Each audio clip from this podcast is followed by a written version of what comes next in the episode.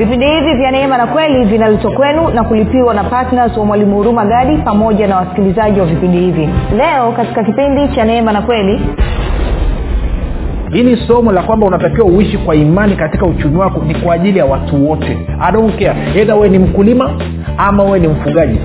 Wote tunatakiwa tuendeshe shughuli zetu za kila siku za kiuchumi kwa imani sio mbadala. Amesema pasipo imani haiwezekani kumpendeza mungu. Maana kama unafanya kazi yako hutegemei imani. Maanaake ni kwamba umpendezi mungu. Kama unafanya biashara yako hautegemei imani haumpendezi mungu. Kama unafuga hautegemei imani haumpendezi mungu. Kama unalima hautegemei imani haumpendezi mungu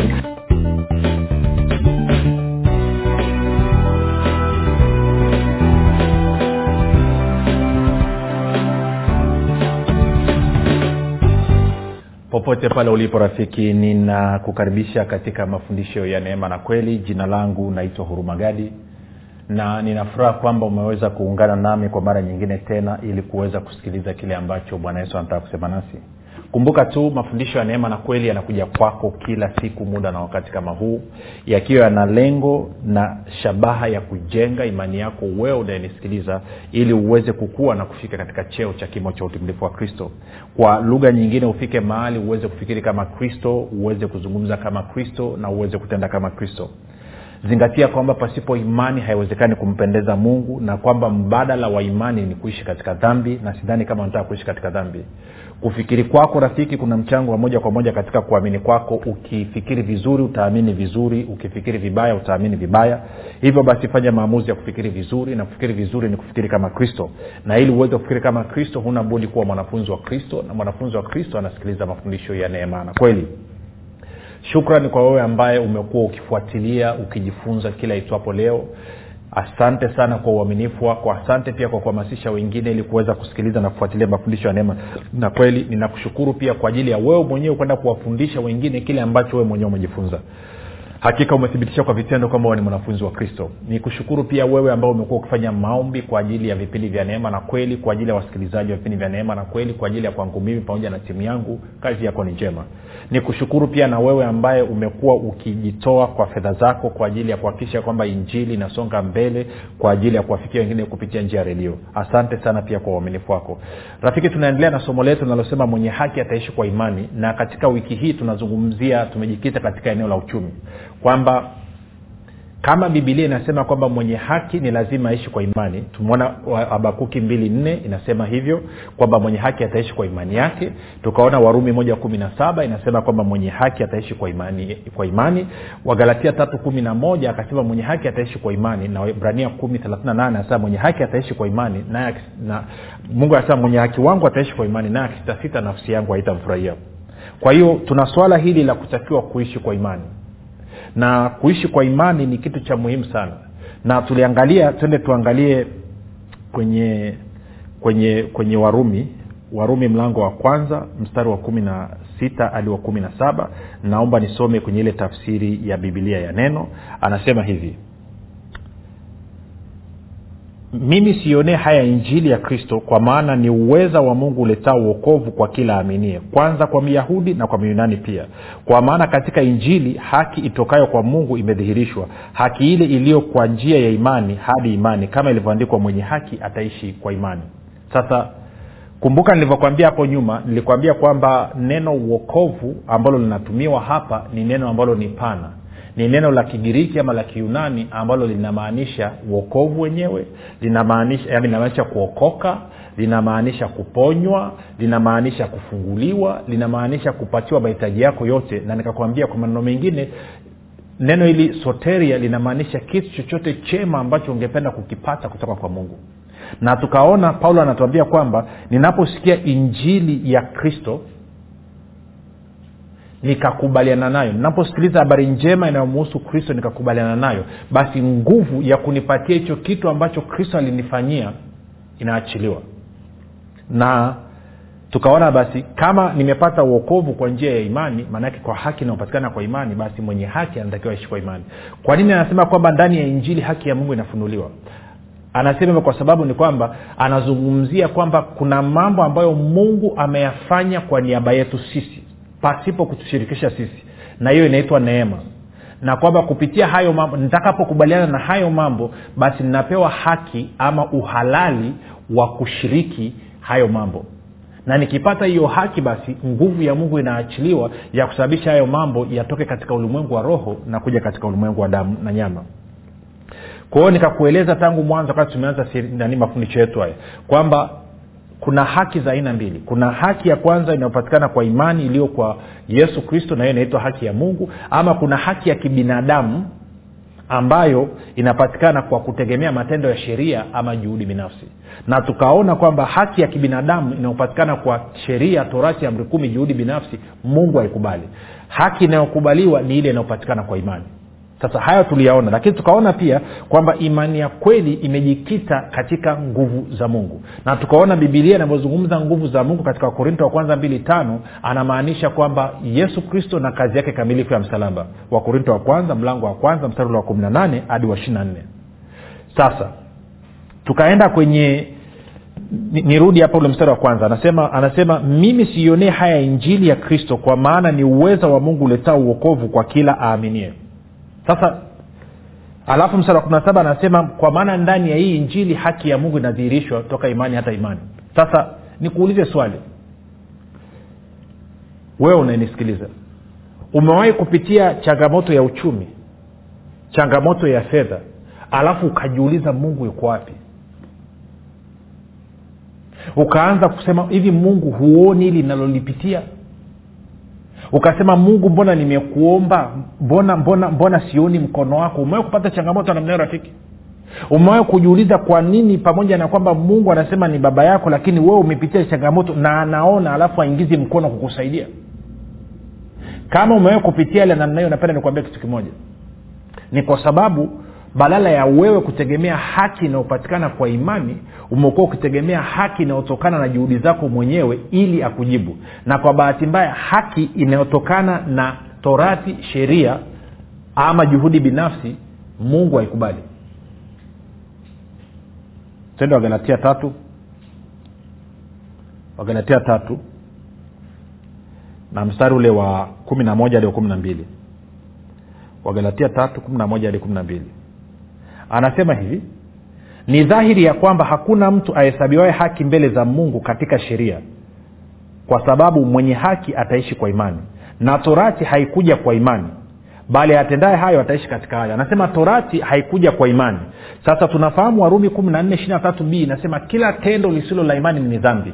Kwa hiyo kama torati sheria amri kumi haikuja kwa imani na mimi nikajaribu kuishi kwa hiyo na kila tendo lisilo la imani ni dhambi maanake ni kwamba automatikali nimeenda kuishi chini ya dhambi na mungu anashindwa kunisaidia.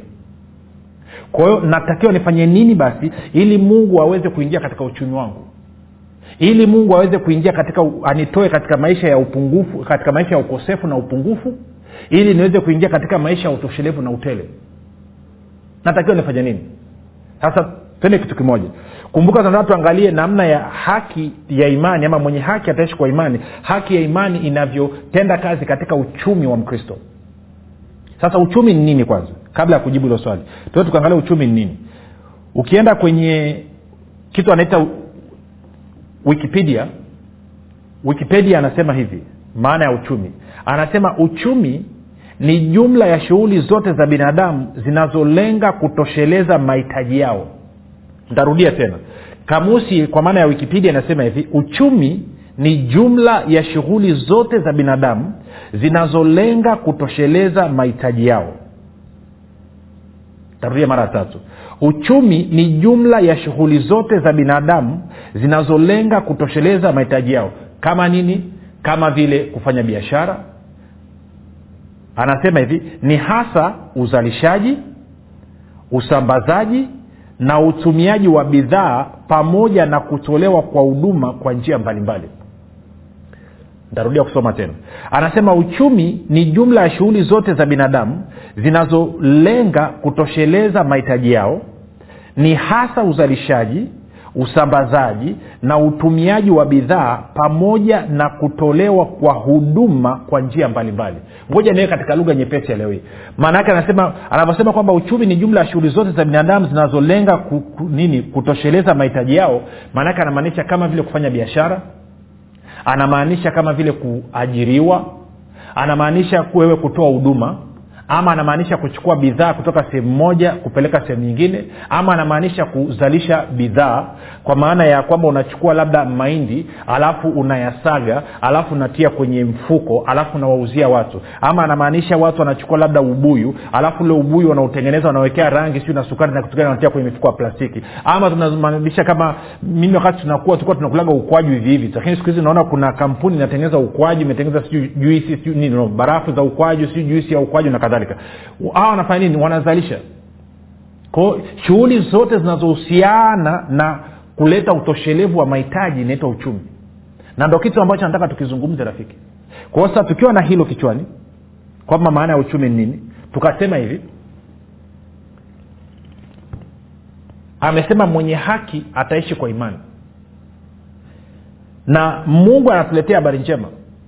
Lengo la mungu rafiki sio tu kwamba wewe uwe na utoshelevu katika maisha yako.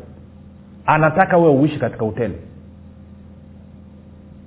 na kumbuka paulo anasema siionee haya injili.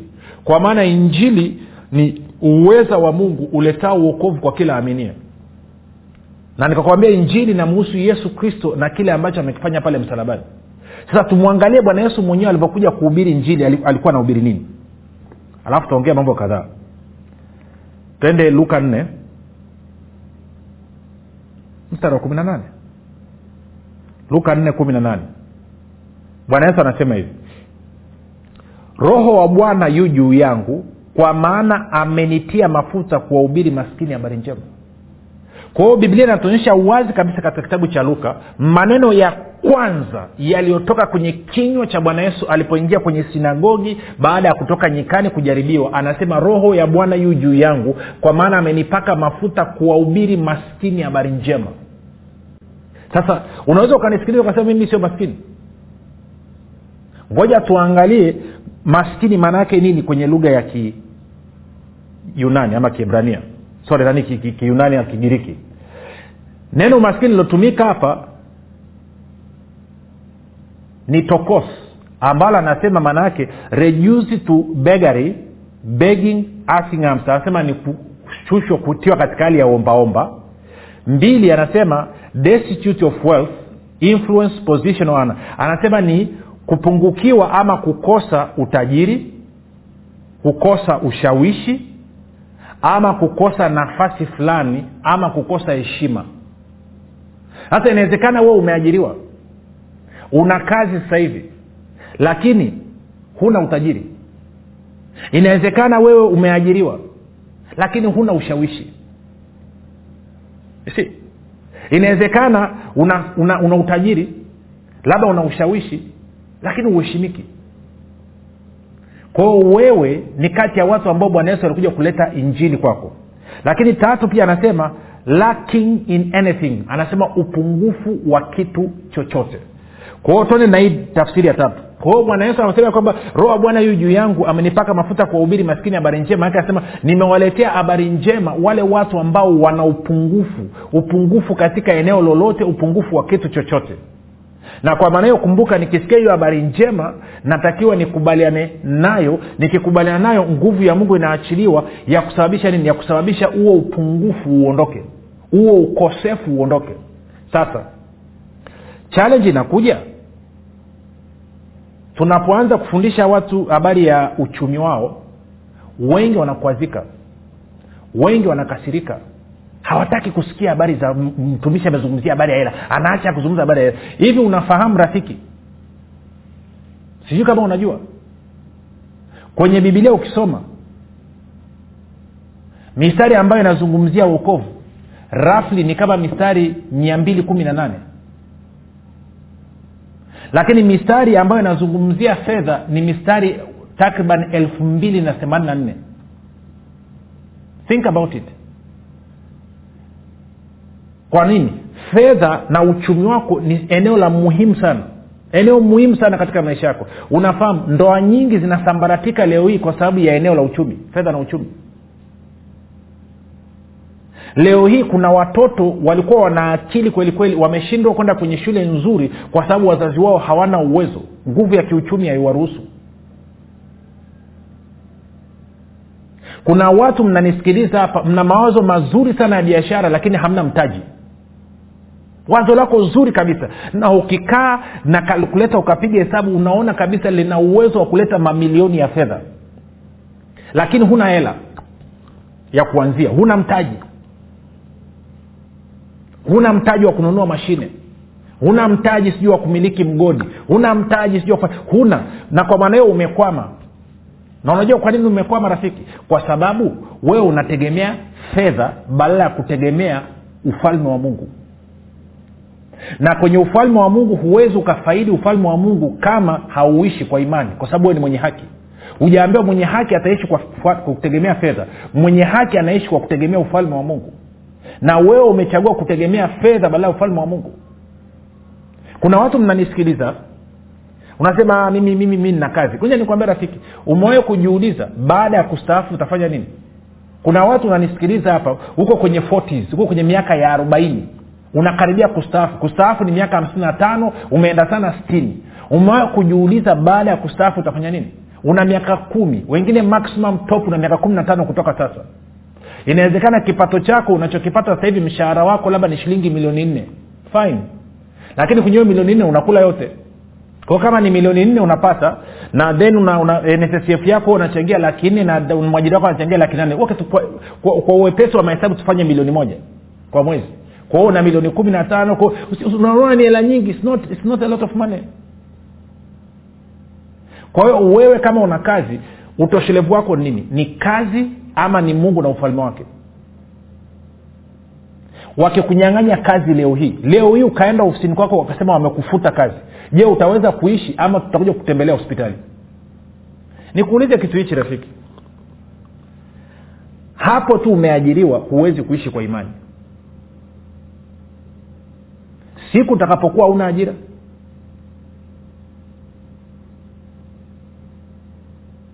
hili somo ni kwa ajili ya kila mtu. Eidha wewe ni mfanyabiashara ama umeajiriwa unatakiwa ufanye biashara yako kwa imani. Unatakiwa ufanye kazi yako kwa imani. Rafiki sikiliza.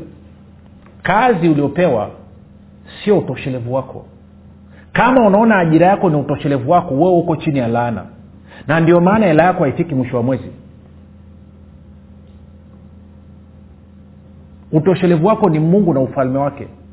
Unasema sasa mwalimu vipi kuhusu huo mshahara unaopata? Huo mshahara unaopata ulikuwa una kazi nyingine. Lakini mpaka tutakapojifunza kuishi kwa imani katika eneo la uchumi tutaendelea kuwa watumwa katika dunia hii. Ndio maana wengine mmeajiriwa na nasema kwa upendo kabisa mmekuwa wanafiki kwenye ofisi zenu mnachongea wengine ili msurvive. Ni survival tactic. Kwamba unafahamu ili uweze kusurvive lazima unakuwa unachongea wengine. Umekuwa ni mnafiki mpaka watu wanakuchukia.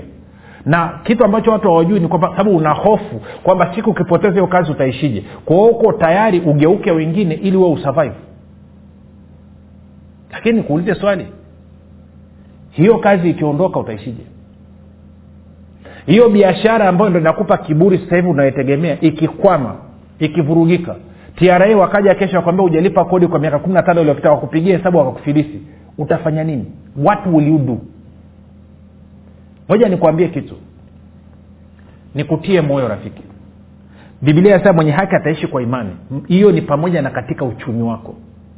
Fanya maamuzi kuanzia leo kwamba utaishi kwa imani kwamba inapofika kwenye uchumi wako utategemea imani. Sio kazi yako sio biashara yako. Kazi utafanya yes. Biashara utafanya yes kwa sababu mungu amesema kwamba anabariki kazi ya mikono yako. Lakini utajiri wako utoshelevu wako uchumi wako ili uchumi wako ukue hautegemei kazi yako unategemea yeye mungu hiyo kazi na hiyo biashara ni sehemu tu mojawapo ambao mungu anapitishia utajiri ambao amekusudia juu ya maisha yako. Lakini huwezi ukaishi hivyo bila imani. Kwao niseme hivi. Kama rafiki huwezi kuishi kwa imani wakati umeajiriwa sasa hivi. Kama huwezi kuishi kwa imani wakati sasa hivi biashara yako inafanya vizuri. Hivi utakapokuwa umepoteza kazi. Hivi utakapokuwa biashara yako imevurugika utaishije? Unasema mimi sijawai kuwaza hivyo. Hujawahi kuwaza unatakiwa uwaze unasema haiwezekani mi biashara yangu kuharibika. Itaharibika kwa sababu hauishi kwa imani.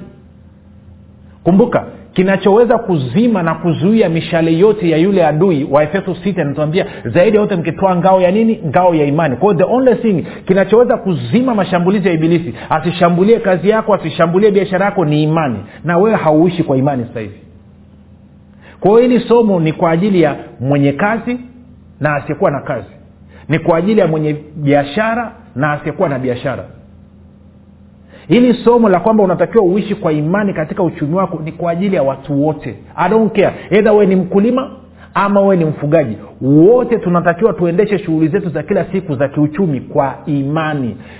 Sio mbadala amesema pasipo imani haiwezekani kumpendeza mungu. Maana kama unafanya kazi yako hutegemei imani maanaake ni kwamba umpendezi mungu. Kama unafanya biashara yako hautegemei imani haumpendezi mungu. Kama unafuga hautegemei imani haumpendezi mungu. Kama unalima hautegemei imani haumpendezi mungu. Inawezekanaje wewe umelima umeokoka? Kwenye eka moja unapata gunia tatu za maharage na jirani yako naye anapata gunia tatu ama ye nne. Mwisho wa siku tukiangalia kama wewe una laana zaidi huko kwenye laana kuliko wewe. Kwa hiyo nataka kuleta changamoto. Leo ni siku ya kwanza nimeanza kuzungumza hivi si maisha yangu hayakuweza kubadilika. Mpaka siku nilipofanya maamuzi kuanzia sasa nitaishi kwa imani. Sasa sisemi kwamba nimeishi kwa imani kila siku. Kuna siku nimechemsha nikagundua narudi kwa mungu naambia mungu nimechemsha. Naomba unisamee tu, tu, tuendelee pale tulipoachia. Then tunaendelea tunapiga hatua. Kwa sababu gani? Anasema mwenye haki ataishi kwa imani. Toka imani hata imani. Jiulize kwa nini leo hii? Wengine mnanisikiliza hapa mshahara wako haufiki mwisho wa mwezi. Yaani ukipata mshahara tarehe ishiri na tano ishiri na sita tarehe mbili hela hamna. Imeisha. Mwingine hata mshahara wa mwezi huu ama mwezi ujao unaozungumzia katika laki saba laki nane milioni umebakiza hapo shilingi elfu hamsini tu. This is serious. Kwa nini huwezi kuweka akiba? Unasema hela haitoshi swali kwa nini hela haitoshi? Wakati mungu ni mungu wa utoshelevu mungu ni mungu wa zaidi ya utoshelevu god of more than enough. Kwa nini wewe ni mkristo umezaliwa mara ya pili wewe ni mwenye haki fedha yako haitoshi? Umewa kujuliza hilo swali? Wengine mko nje ya nchi mnanisikiliza mna, mna mnaniangalia. Eidha unatumia youtube ama unatumia whatsapp ama whatever. Hau kama umeenda nje ya nchi bado maisha yako ni magumu? In fact wengine ni magumu kuliko ulivyokuwa tanzania ama ulivyokuwa kenya ama ulivyokuwa wherever why? Sasa tunatakiwa tufanyeje? Ili tuishi maisha ya imani katika uchumi wetu. Ili turuhusu mungu na mfumo wake wa ufalme wa mungu uanze kuleta mageuzi katika maisha yetu. Kiasi kwamba nisiwe mtu ninayetegemea mazingira yangu lakini niwe mtu ninayetegemea imani. Kwa sababu amesema mwenye haki ataishi kwa imani. Nafanyaje fanyaje? Ni hatua zipi ambazo nazichukua niweze kuishi kwa imani? Ili kwenye kilimo changu ufalme wa mungu uweze kujidhihirisha baraka ya bwana iweze kuonekana. Katika ajira yangu baraka ya bwana iweze kuonekana. Yusufu alienda nyumbani kwa pontifa akafanya vitu vya ajabu. Mpaka nyumba nzima akaachiwa. Kwa nini wewe kwenye kampuni unaofanya ujaachiwa kampuni bado uisimamie? How come? Wanafikiria namna ya kukufukuza kazi badala ya kuf, namna ya kukabidhi kampuni. Why? Kuna shida gani? Kwa nini kwenye biashara yako ya kwako ndo imedorora? Kila siku ina matatizo. Kila siku unapata shoti. Why kumbuka nimekwambia kinachoweza kulinda kazi yako kinachoweza kulinda biashara yako kilimo chako ufugaji wako ni imani peke yake. Ndio kitu ambacho tumeambiwa zaidi ya yote mkitwaa ngao ya imani ambayo kwa hiyo mwaweza kuizima mishale yote ya yule adui. Nenda akasoma waefeso sita uanze ule mstari wa kumi kumi na nane. Kuna silaha ambazo zinatajwa pale na imani peke yake inaweza kuzima mishale yote ya yule adui. Nje ya imani huwezi kuprotect hiyo kazi. Hiyo kazi ulionayo sahivi huwezi kuprotect huo uchumi hiyo biashara huwezi ukailinda. You will lose it. Why? Kwa sababu hauishi kwa imani. Sijui kawa unanyelewa rafiki nachokizungumza kwa naomba mwambie mwingine kama una ndugu yako una rafiki yako ambaye anasema ameokoka amezaliwa mara ya pili na unafahamu kabisa maisha yake ya kila siku haishi kwa imani especially katika uchumi wake mwambie asikilize mfoadie meseji hii na mwambie sikiliza kwa makini. Kwao wiki hii tunataka tutatue kwamba tutakapofika mwisho wa wiki hii kwamba tuwe tumekuwa majasiri tuwe tumepata mageuzi katika kufikiri kwetu na katika kuenenda kwetu. Tuwe ni watu ambao wanafikiri imani wanaishi kwa imani wanafanya maamuzi kwa imani na wanapata matokeo ya imani. Na hivyo tunampendeza mungu katika maeneo yote. Kumbuka mwenye haki ataishi kwa imani. Sasa kama ungependa kuanza hatua ya kwanza kuelekea kuwa na uchumi wa imani ambao unaleta zaidi ya utoshelevu overflow hatua ya kwanza ni kumpokea yesu kristo. Fanya mambo yafuatayo. Sema mungu wa mbinguni nimesikia habari njema. Nataka kuishi maisha ya imani katika uchumi wangu kuanzia leo hii. Naamini kuwa yesu kristo ni mwanao. Alikufa msalabani aondoe dhambi zangu.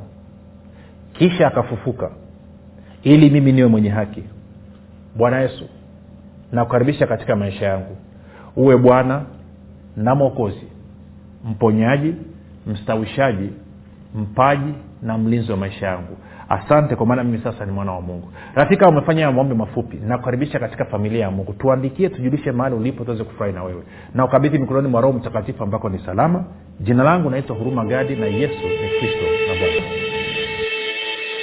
kwa nini usifanye maamuzi sasa ya kuwa patna wa mwalimu huruma gadi katika kueneza injili kwa njia ya redio? Kupitia vipindi vya neema na kweli ungana na mwalimu huruma gadi sasa. Ubadilishe maisha ya maelfu ya watu kwa kuwa patna wa vipindi vya neema na kweli katika redio. Kwa kutuma sadaka yako ya upendo sasa kupitia nambari 7645242 au 6735242 au 7895242 kila unapotoa sadaka yako ya upendo tambua kwamba bwana atakufanikisha katika mambo yako yote unayoyafanya. Mungu ataachilia kibari cha upendeleo katika maisha yako na hivyo kufungua milango yote iliyokuwa imefungwa. Bwana ataachilia neema maalum ambayo itasababisha utoshelevu katika maeneo yote ya maisha yako.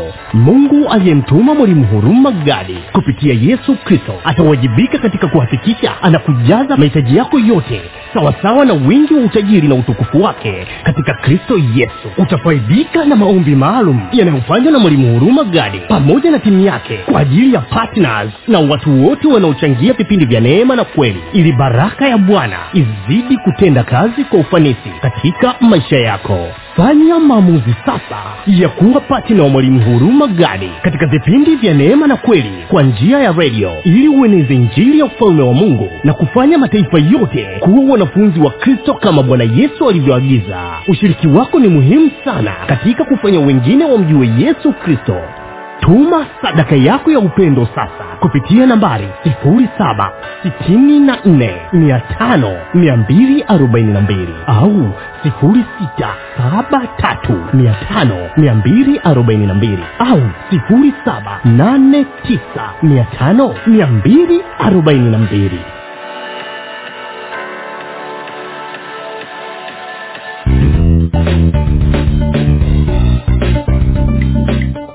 umekuwa ukisikiliza kipindi cha neema na kweli kutoka kwa mwalimu huruma gadi. Kama una ushuhuda au maswali kutokana na kipindi cha leo tuandikie message ama tupigie simu namba 7645242 au 6735242 au 7895242 nitarudia. 7645242 au 673 5242 au 7895242 pia usiache kumfolo mwalimu huru magadi katika facebook instagram na twitter kwa jina la mwalimu huru magadi. Pamoja na kusubscribe katika youtube chanel ya mwalimu huru magadi kwa mafundisho zaidi